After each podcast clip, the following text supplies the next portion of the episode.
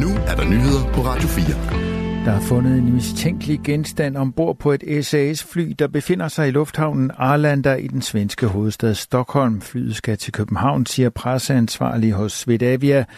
Der driver Arlanda Peter Væring til det svenske medie Expressen. Oplysningerne er sparsomme. Det gælder et SAS-fly, som skal til København. Politiet er på stedet og håndterer sagen, siger han. Fundet blev gjort i forbindelse med boarding. Ekspertudvalg for CO2-afgift på landbruget vil anbefale en afgift på højst 750 kroner per udledt CO2, erfarer TV2 og Kristi Dagblad. Det er det såkaldte Svareudvalg, opkaldt efter formanden for udvalget, professor Michael Svare, der præsenterer sine anbefalinger i en rapport, der er blevet udskudt flere gange. Ifølge Kristi Dagblad har udvalget udformet tre modeller med tre forskellige satser. Den højeste sats er altså 750, mens de to andre satser bliver på henholdsvis 350 og 150 kroner per udledt ton CO2. SVM-regeringen har i sit regeringsgrundlag varslet, at der skal laves en CO2-afgift. Den har været stærkt omdiskuteret, og blandt andet har flere i Venstres bagland talt imod.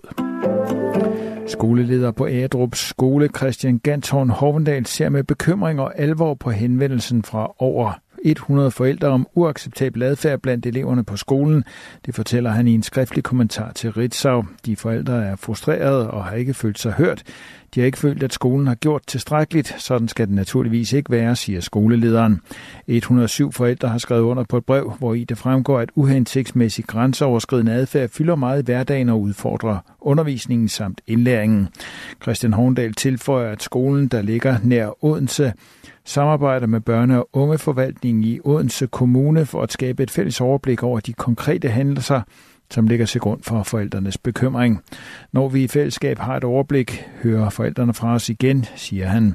Hver dag i indeværende uge holder skolelederen sit kontor åben for forældre og medarbejdere, som ønsker at drøfte situationen, lyder det. Christian Horndal siger, at skolen lægger sig i selen for, at børnene får en hverdag på skolen så tæt på normalen som muligt.